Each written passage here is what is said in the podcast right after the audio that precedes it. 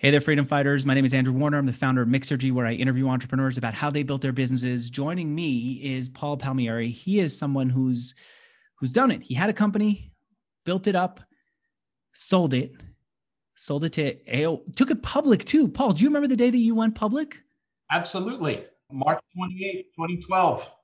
March 28, 2012. Tell me what the experience was like. What stands out for you from the day that you took your company public? The breakfast in the morning, which was incredible at the New York Stock Exchange, mm-hmm. having your family there. I had gotten some advice from Jeff Weiner, uh, who had just taken LinkedIn public, and Jeff Jordan, who had just taken Open Table public. And they had recommended NYSE over NASDAQ to me. And one of the things they said was, hey, that day is just an incredible day. They put on a great breakfast. Bring your family, bring your mom.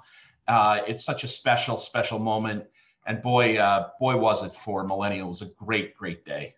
Millennial Media. How would you describe what that uh, company did? Millennial Media um, brought advertising to mobile devices and uh, enabled an entire generation of developers to have a business model for building free apps. Uh, we started the company as an economic platform for developers in the very early days where they really only could charge for their apps, but apps really needed to be free. A, lo- a year or two later, along comes the iPhone and along comes the App Store. And we were positioned incredibly well uh, in that moment. We were able to then grow the company over seven or eight years, uh, take it public uh, in NYSE, and it was uh, it was a fantastic build of a company yeah. and a team that has gone on now. Members of our team are either the CEO or the founder of 40 different companies. And uh, just so proud uh, of the entire experience there. In many ways, you were so ahead of your time when when it came to advertising, to mobile. You also did a bunch of acquisitions. And then, of course, you sold the company. You are now here as the founder of Tradeswell. And the, the interesting thing for me right now is 2020 just made e commerce explode. I see it in my interviews. What I didn't see until I started talking to you is all these companies are selling on multiple platforms because they have to.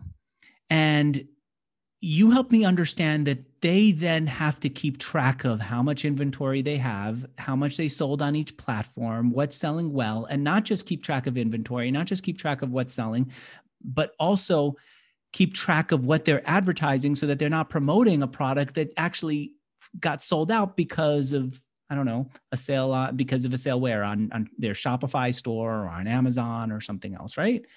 That's right. That's and right. that is the big, hairy, audacious challenge that you've taken on for yourself with Tradeswell. You want to take the whole, I guess, the whole marketing ecosystem for this business on. Yeah, I think you know, for us, we did we looked at this problem and exactly similar to this developer problem we solved four years ago. We saw a market in e commerce with hundreds of thousands of brands that are out there uh, selling their products on various marketplaces. And those brands have very little economic power. All of the economic power is held by the platforms because the brands themselves have a very difficult time bringing together the information that they uh, need to be able to grow their business. So we we applied a solution that admittedly comes from our understanding of ad tech, but really added in the e-commerce retail side of the house and added in the logistics side of the house in terms of an awareness of data okay. with which to then reveal and make great decisions. All right, I'm going to find out about both these businesses and a little bit in between, thanks to two phenomenal sponsors. The first, I, do you do you still read your own email, Paul? I do. You do. I, I do too, but I've had my assistant for years go through my email first to just clear it out. I saw your eyes do something. Is that like a shocking thing for you? Is no, I uh you done that? Uh, I, it sounds good to me actually. It sounds great. It was so helpful. And then I found SaneBox, and SaneBox just automatically will do the things that she did. You know, clear out the stuff that's junk, tell me what's important, make sure that I see the things that I need to see it and not the things that I don't. Anyway, they're making it available to people to try right now. If you're listening to me, you can go to sanebox.com slash mixergy. They'll let you try it for free. And uh, the second sponsor is HostGator, where they'll host your website like they host mine. Let me see if I understand where this idea came from though. You were you're working at Grit Partners having conversations as an investor. And what were people talking to you about that led you to found Tradeswell? Yeah so um, really we saw a whole bunch of deals at uh, Grit Capital Partners. And many of the direct to consumer plays that we saw uh, we passed on because the margins were either thin uh, or unknown uh, to the uh, brand or didn't really improve at scale. And so, after initially investing in a few members of the Tradeswell team uh, to work on a project, I really saw a massive opportunity opportunity here to join the team. Wait, so you were VC, you were seeing these ideas come in, and you said, "Hey, how about you people build this?" And then when it was going, you joined them. Is that right? Something like that, but I would say these few members of the team I had worked with in the past at Millennial Media, and so I had initially invested in their project.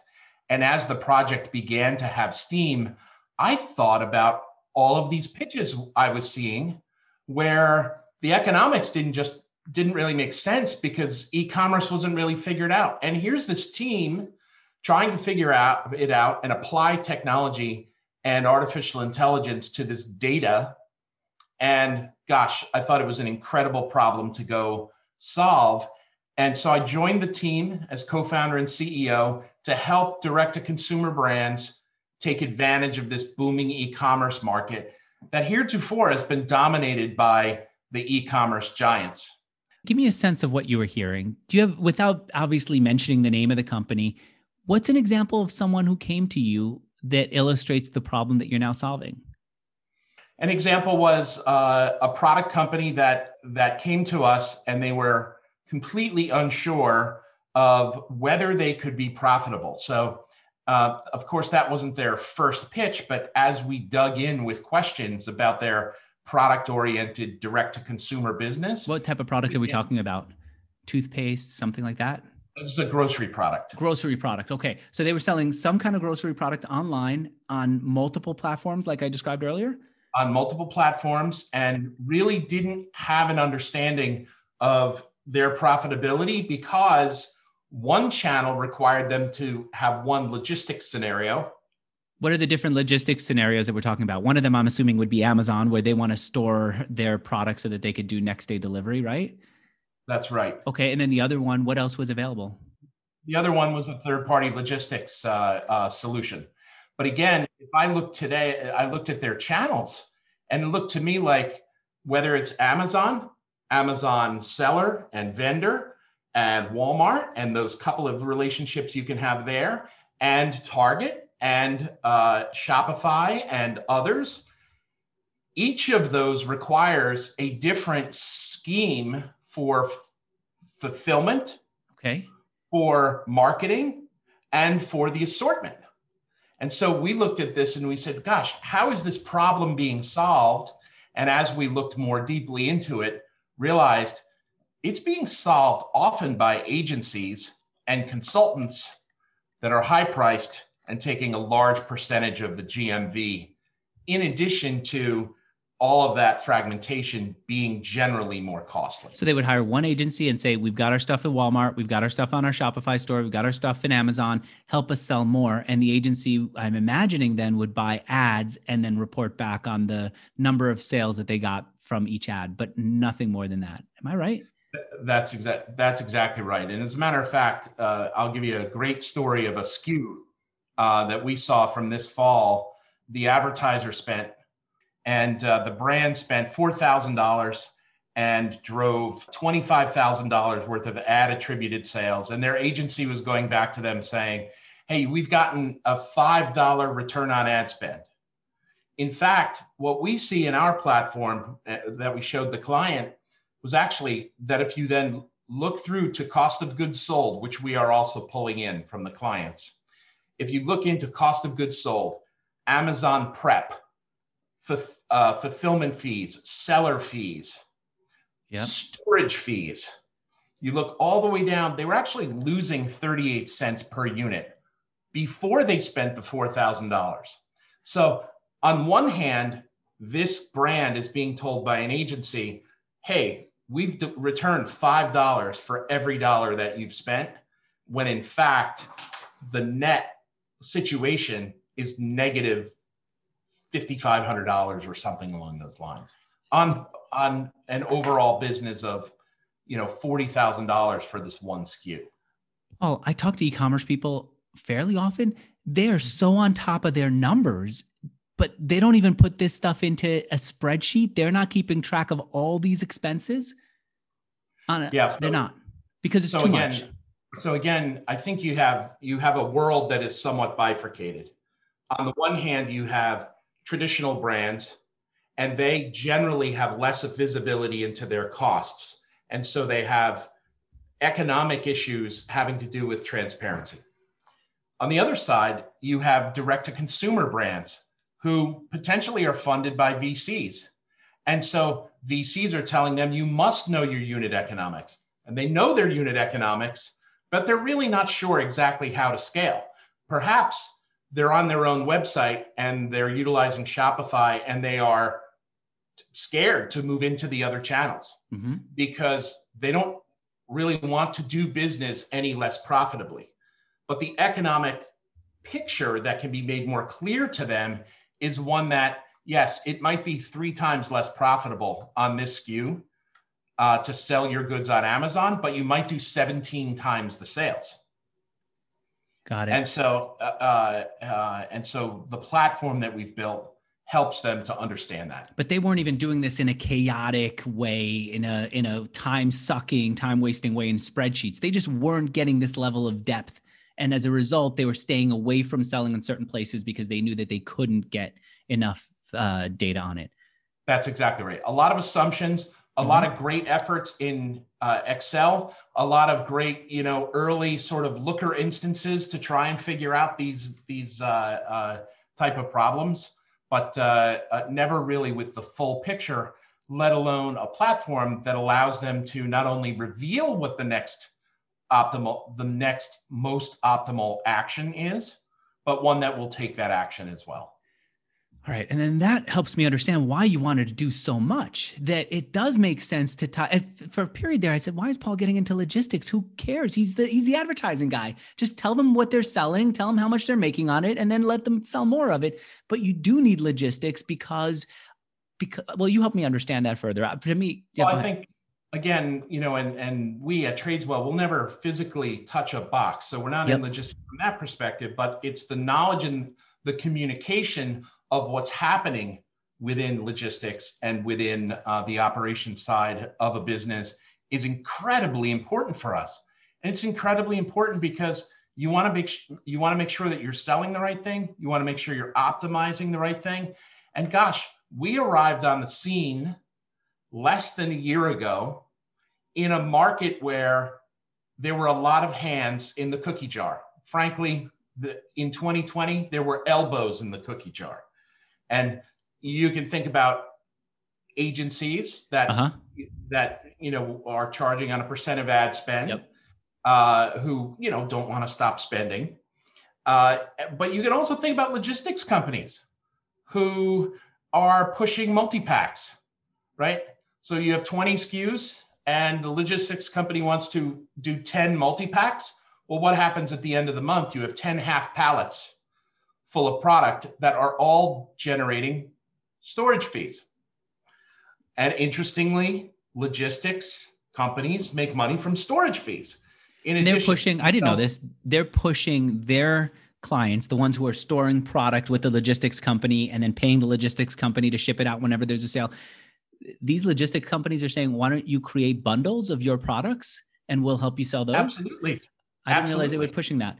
Okay and I, I thought that also one of the reasons why you want to do logistics is to just know what's available when you're selling on all these different platforms. I'm on your site right now and there's target there's WooCommerce there's shop obviously people aren't picking both Shopify and WooCommerce but we're seeing more and more places where where we can sell right? Yeah, I think, and in general, you know, what you're, what you're seeing, you know, quite a bit, uh, or what we're seeing quite a bit is brands that will be selling via the vendor channel for Amazon. They'll be in the seller channel for Amazon, and they'll have either a Woo or a or a Shopify or something along those lines. And then they will have other uh, other channels where they're uh, in the seller mode. And the the trick is to bring all of that data together so that they can see one holistic view of their business and generate uh, a dynamic P&L so they can see how the business is growing, taking into account, you know, everything from um, again the assortment that they're putting it out out there on a SKU by SKU level, sales data, marketing data, and then um, uh, the logistics data, and all of that also allows us to help them to forecast as well. All right, I'd like to go back a little bit to when was it? 2006 is when you created Millennial Media. Let's talk yeah. a little bit about that company. Where did the idea come from? Well, in 2006, so I had just come off uh, uh, a, a, good run um, working with a team of people to build about a, at the time, about a four and a half billion dollar business at Verizon in mobile data. Um, we launched uh, the first app downloads uh, in 2002. And by 2006, when I left there and started Millennial, we had this, you know, very, very large business. And again, still it was a year, a year prior to the iPhone. Um, so again, we looked at this problem. We knew there was going to be a big market for ads on mobile devices, but we also knew that it didn't really have to do with the browser, that it really had to do with the apps. And it had to do with the economic opportunity and economic power that the smallest developer had. How did you know what uh, what apps were what what apps existed in the early 2000s before the iPhone revolutionized things? So in 2002, we launched a service called Get It Now, which was downloadable apps to yep. the first was a Motorola 720 uh, smartphone, and uh, we did 100 million downloads that year, uh, 2002. Of what type uh, of apps? Uh, the bowling, the JamDat bowling app was the number one app for sure. And that actually almost 10% of the devices we sold were so had it were had that app or or subsequently downloaded that app. So it was casual games. Yep. It was a, some ringtones uh, and uh, uh, some kind of puzzles and things along those lines. And the bill for that, when somebody bought one of those games, would go on the phone bill, and then the phone company would send the money to the the, the money to JamDat or whoever. Yeah, that's it. right. That's right. Okay. And so our big innovation at the time was uh, in uh, Japan, there was one mobile carrier that was sending the lion's share of that revenue back to the developer. We decided to be the first one to do that in the US. And so we created a a 70 30 rev share. Frankly, I think it's the same 30% that Apple is, uh, that people are complaining about with Apple today uh-huh. uh, as the then prevailing uh, business model. So Verizon created that first. That's right. That's okay, right. I didn't realize that. All right. Um, we did. And um, so, again, it was these games, ringtones, and things along those lines. And along the way, uh, we were charging, I don't know, $3.99, $4.99 for a game. And uh, uh, we even had some subscription models that were there in the early days. But really, I always thought there would be an advertising model that would that would really need to drive it. And uh, that's where in 2006, my co-founder and I founded Millennial Media uh, with an idea that we would enable a mobile advertising market, but that really what we were doing was building an economic opportunity for the developers and for the apps. And so I'm, I'm, sorry to interrupt, but I want to understand advertising back then would have meant an ad in the uh, in the game or in the app leading to I'm assuming something that then Verizon would bill for. That was the original version, like a ringtone that Verizon would then bill for and split with the person it, who bought the it app. also there was interaction even in those days between the apps and the browser. So you could uh, re- recall our first few advertisers uh, were uh, Electronic Arts, um, uh, DiGiorno Pizza. I remember doing in a very early campaign with us, and they had nowhere to send people.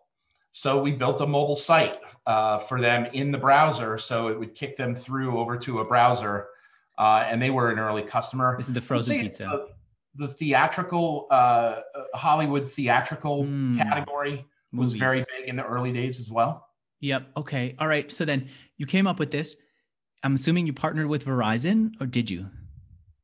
No. no. Um, we um, uh, okay. So now it's 2006. Yep. We partnered with developers, uh, or sorry, publishers. Uh, okay. Major League Baseball um, certainly JamDat because we knew uh, knew those folks as well. Um, uh, anyone who was really building an app for a mobile phone and also running a mobile website. Okay. And we would use display ads, whether they were banners or expandable banners or something along those lines. Over time, what we really realized is we needed to build software development kits for the developers to be able to put them inside their apps. Mm. And that those software development kits sometimes really had to be robust because Electronic Arts at the time was considering putting the, putting this into their games, and you really can't get that wrong. If you're EA and you're trying to launch Madden football day and date with your console launch, your mobile your mobile game, um, it really had to be bulletproof. But we became known as as great builders of these software development kits, where we would do things like pre-cache video uh, and things along those lines. So we put out the SDKs, and then we built a world-class advertising sales force, uh, you know, all over the world uh, as we grew, and um, you know, it was it was just fantastic. And of course, mobile had the other dynamic of location targeting. Yeah. So we built uh, 340 million cross-screen profiles um, that were informed by location and created uh, audience segments. Uh, and I would say in the middle middle years of uh, Millennial, I would say you know 2009 to 2012, that was an incredibly large uh, part of uh, the business. And then of course things began to uh, go into programmatic, and we we did some acquisitions. We made we made that transition as well. And um, you know how did you transition into into the iPhone age? How did that go uh, for you internally? yeah. So it's a fu- funny story uh, you know we we go to our uh, june i want to say uh, june 2007 um, uh, was, i don't know we went to a board meeting and we had a board member say well what about the iphone? And it was you know usage wise it was the 40th you know b- best usage that we've seen. And uh, we had uh, one uh, uh, more junior member of our team speak up and say hey it's the like the eighth largest you know whatever whatever. And it was like no no no no the iPhone is different. It's going to change things. And um, you know i would say within a couple of quarters of it launching and particularly when the app store launched i think it was very very quick where the iPhone usage uh, it became clear that that's where consumers would begin to have an insatiable desire to go beyond voice on these cell phones, and uh, uh, that our model uh, brought through the developers would be compelling. Any so it took you a little while to understand that you needed to go there. You did go into there. Did you do it? Did you were you um, when the App Store launched? Were you in the apps that were in the App Store? We were in um, a few of them. Okay. Um, I want to say uh, Pandora, Angry Birds, huh. um, a few others. But I, you know, we were in of the top. At a point of the top 100 apps, we were in 60 or so of the apps, and of the Ad Age top 100 advertisers, we were uh, doing business with 90 of those at a point.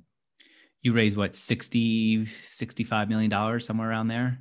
Yeah, funding. I think it was 69 million over a, a, about four rounds of venture funding. Um, we raised, uh, we did the IPO, um, raised uh, probably another 150 million in uh, primary there. Um, they never talk about secondaries, but we had a we had fantastic uh, success uh, in that area as well, and um, you know it was good. And then you sold for 238 million dollars.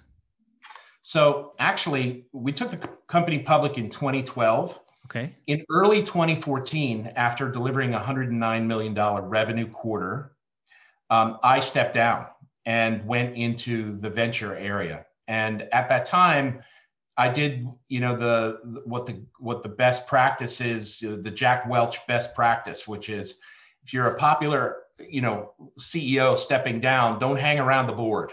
And mm. so I stepped down in early 2014, uh, uh, end of January, uh, and uh, we hired Michael Barrett to come in and and uh, be our head coach. And he then continued to grow the company and the company again was acquired in the following year. The following late the following year, I think October of 2015. But I wasn't involved with the company at that time. Okay. Is it inappropriate to ask if you divested yourself at that point of the of the business? Uh, at the time I left. Yeah. No, no definitely okay. not. It's you my still team. an investor, still my baby. This okay. is my team. I'm still the at the time of the uh, at the time of the um, uh, acquisition, I was still the largest individual shareholder. Oh wow. So then considering how much money this is this is getting inappropriate. I don't know you well enough, but considering how much money you'd raised and then the sale price, it doesn't seem like it was as strong as you would have expected, right? Oh no, no, no, no, no, no. Because we actually because our enterprise valuation at IPO, where we sold into the IPO, was 1.6 billion, and um, in the secondary, which again nobody talks about these things, was over two. And but then, but then, did you sell for less than that for less than a quarter million dollars, or am I misreading this? Maybe I'm misreading the articles. Yeah, yeah. No, the, the company the company was acquired for substantially less than the valuation. Yeah. Uh, in in the year or two after we went public. That's correct. Why? What happened? Well, I I uh, I think that's a good that's a good question for the uh, for the management team that uh, okay. that uh, that was there. But what I but the honest truth is, yeah, on the quarter that I stepped down, the, that we were just reporting the fourth quarter of 2013, Facebook's ad revenue in mobile was zero. Mm. And almost day and date when I stepped down, they went hard after mobile advertising. Uh, and so I, I, think it was a pretty tough thing to be a mobile advertising company in 2014 and 2015 because Facebook was definitely taking a bunch of air out of the room. No okay. question about it. And they executed very well, frankly, as did the team at Millennial Media. Um, but um, but you know the, the reality is in that period of time, you saw Google and you saw Facebook begin to get the kind of advertising primacy that they enjoyed for at least three or four years before Amazon began to really get deeply involved in the advertising space. Got it. Okay. All right. How did you like being a VC? That was your next thing. Uh, it was great. I think it was. I think, I think it was hard to make that transition. Um, I think everybody who's an operator thinks they'd be a great investor because you because you've seen a lot mm-hmm. and you kind of feel like you're going to understand things like exits and deal momentum and things along those lines and that is true but there's a lot of nuance in the investing area as well and so you know i you know i learned i got lucky on a bunch of stuff and i got i, I learned tough lessons on a bunch of stuff you know learn, definitely learned the value of investing in the people over the idea. Okay. Um, and uh, you know, definitely have a you know a couple of couple of nice size uh, scars from that, which is great. What'd you um, learn about and, investing in the wrong people? What makes somebody the wrong person in your experience? Well, not necessarily the wrong people, but but I guess my point is that the idea can't be stronger than the people. And uh, so, so the wrong people for the idea. Yeah. Well, no. Yeah. Tell me I what mean, you mean. Help me understand. I, I mean, if you have this great idea that's like potentially a world beating idea, and the person who has that idea is has a difficult time raising money, mm. it's not going to be successful, no matter what they do. If it's a great idea, why would the person not do well raising money? What is it about the person in your experience that keeps them from raising money? Uh, probably probably insular thinking, small thinking, things along Mm. those lines. But I would say, um, you know, I could I could I could name I could name names, but I'm not going to. No, but But, Uh-huh. but you know what I'll say is, uh, you know, there was there was one where I still think it could have been a world beating idea, and it still hangs around as a zombie today. Where every nine months the the you know the team raises another 500k to kind of Okay. keep them going, and that's been going on for seven or eight years or something along those lines. So anyway, I what do learned you a think lot that of they lessons. could do? What do you think that someone could do better in that situation, or just give up if it's if it's a zombie at that point? Just move on and start something else. Well, I think that's right. I think Yeah. I think knowing when to quit is is really important. Um, I also think it's I also think it's it's incredibly important when you're making an investment to make sure that the people you're investing in are going to be incredibly compelling as CEOs Mm. because a lot of decision making that investors will have downstream of you as a seed investor will will do that calculus and so you know at, at NEA uh, we used to have uh, uh, discussions about you know is this an NEA CEO Yeah. you know is this the kind of CEO that can get a check from us that I didn't know you were at NEA. This that's the biggest VC firm, isn't it? Yeah, so when I left Millennial Media, I, I went to NEA for um, um, about uh, about two years as a venture Okay. advisor, um, and uh, and then started my own and did some of my own side investing as well, in, in which I learned this lesson I was Okay. referring to, and then started my own firm, uh, Grit Capital Partners, with one partner, uh, Mike Flannery in uh, New York City. And that fund has done phenomenally well. I'm so glad I learned the lessons I learned uh, early on in that uh, investing run because Grit Capital's done incredibly well, and um, we're actually uh, uh, beginning to raise our second fund uh, as we speak. Why'd you name it Grit? I feel like that says something about you. Um, I believe that uh, passion and perseverance uh, really trumps a lot of things in life. Mhm. And uh, it does say a lot about me. I'm a kid from Jersey, living in Baltimore Uh-huh. and loving it. And uh, so, you know, to me, I think, you know, it's all about grit. It's all about what are you willing to do to be able to be successful.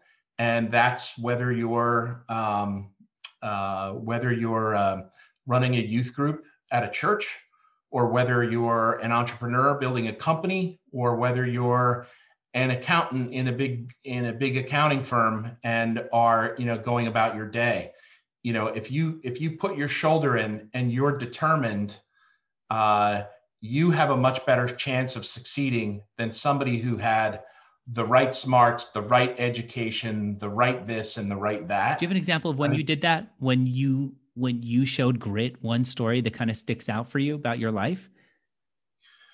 Well, um, I would say um, I would say this investing piece. I think you know, just to be honest, Yeah. uh, I I, um, I I leave Millennial Media. I'm a wealthy person, and uh, I decide, hey, well, doesn't everybody get into the venture capital area? And uh, uh, and in fact, you know, you you invest, you you learn difficult lessons, and you know it, it it takes a while to sort of grind.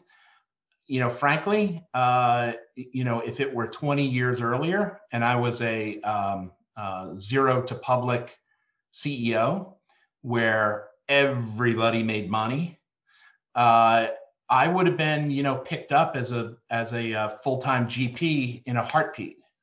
Um, i didn't get many of those offers though. Um, and so I ended up starting my own firm. And so, you know, that's it. It's just like grit and determination. I'm going to learn this. I'm not only going to learn how to invest, but I'm going to learn how to run a fund. Mm. I'm going to learn how to raise my own money uh, as a fund. And I'm going to learn how to do the reporting and hit the numbers and hit the marks and, uh, you know, be value add uh, to the uh, to the companies we invested in. And uh, and that's Didn't you get a know, shot again, with NEA if it's two years at? NEA? Didn't you get a shot at NEA if it was two years there? so again at NEA, I was I was a venture advisor, so it's kind of like venture partner. So uh, it's kind of like come and go as you please, sit in on the meetings, uh, help help companies here and there. If you really you know if you really wanted to you know join the firm, I think I probably could have leaned in, but I was in kind of the mode of coming off of millennial, and I was probably enjoying you know time a little uh-huh. time less busy at the time. But really, you know, you know, figuring all of that out and finding out that really the answer for me was start your own, which is much more of an entrepreneurial journey, um, was was an area where I kind of used grit to get myself from one place to another. All right, let's talk about Tradeswell. But first, I, I want to say that my first, my my big sponsor for this interview is a company called Top Ta- uh, TopTal HostGator. Paul, you do, you know, you have a presence about you. I don't know what it is, but the reason partially that we're stumbling over each other is there's a little bit of a lag. But I also have to say, there's something very intimidating and very boss about you right from the start. I don't. Uh, do you always have that? I used to do that to to my friends. I would be even as like a a seven year old. I would have this this look in my eyes like what are you even talking about? And I would intimidate them through that. And I didn't mean to. Did you always have this I'm the boss type of attitude, type of personality? I don't know. Um, I'm not sure. And uh, don't get me wrong, you're a uh, likable person. I could see it. Your smile makes you likable. There's a there's stuff that we've talked about even before we got started, made me feel comfortable with you. But there's still a hey, I'm the boss. We're not screwing around here. We're getting to work attitude. I definitely, I definitely have a, uh, all business uh, side of me. So that's you know I don't, I don't know what I can say. all right, so um, HostGator they will well. HostGator will host websites uh, on the WordPress platform with WooCommerce. Let me ask you this, Paul. You've seen a lot of uh, e-commerce companies come around. Imagine someone's listening to us and says, "You know what? I got to get in on this e-commerce thing. I'm going to go to HostGator. I'll set up a WordPress site. I'll add WooCommerce. I'll be up and running with a store. Do you have any ideas for what they should be selling? What's what's something they could start right now to offer online? What's a good what what have you seen do well?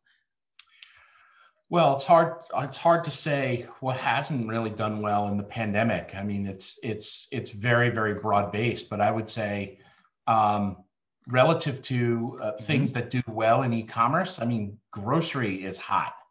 Health and beauty is hot. Grooming is incredibly hot uh, right now. Uh, so those spaces, I would say, are are incredibly uh, strong groceries is in like you could imagine somebody selling well this one guy who who i've been chatting with online he sells nothing but onions.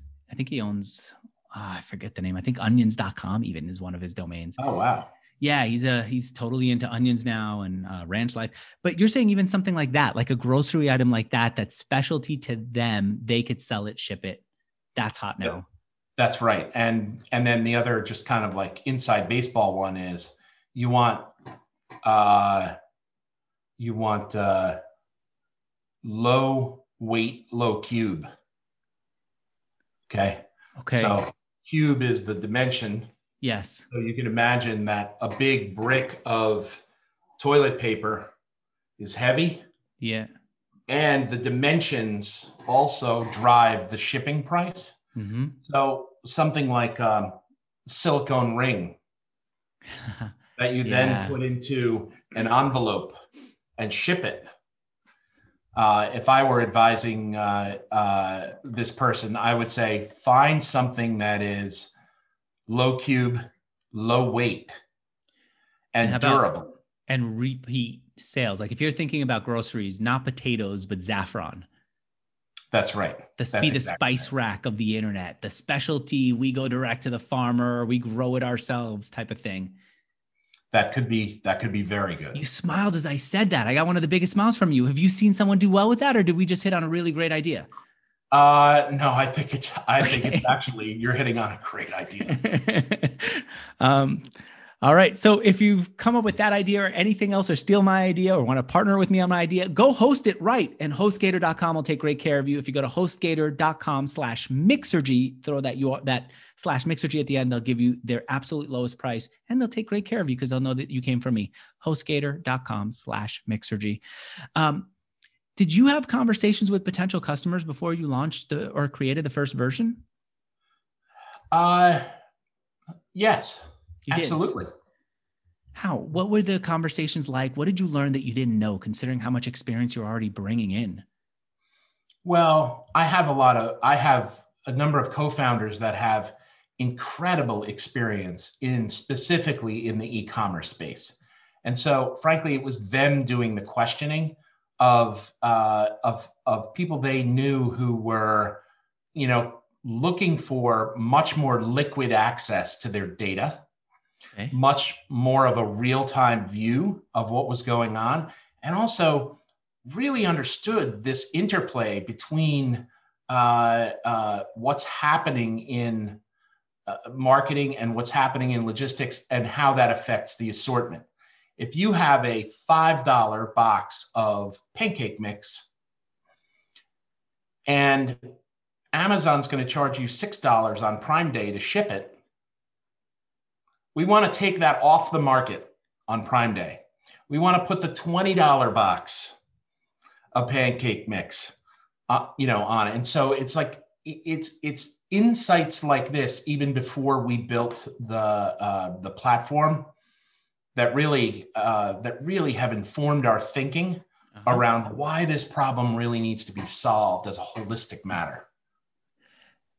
So it is holistic. It goes from beginning to end. Mm-hmm. How long did it take you to create this first version to the point where you can actually give it to a retailer and say this, or to excuse me, to to an online right. creator and and well, online creator to uh, what is it to to to a store to an online? It's not a store. It's their, they're makers and sellers. What's yeah, the phrase right. you so use brands, I would brands. say you know we we kind of say brands, and our core is digital first marketplace brands. Okay.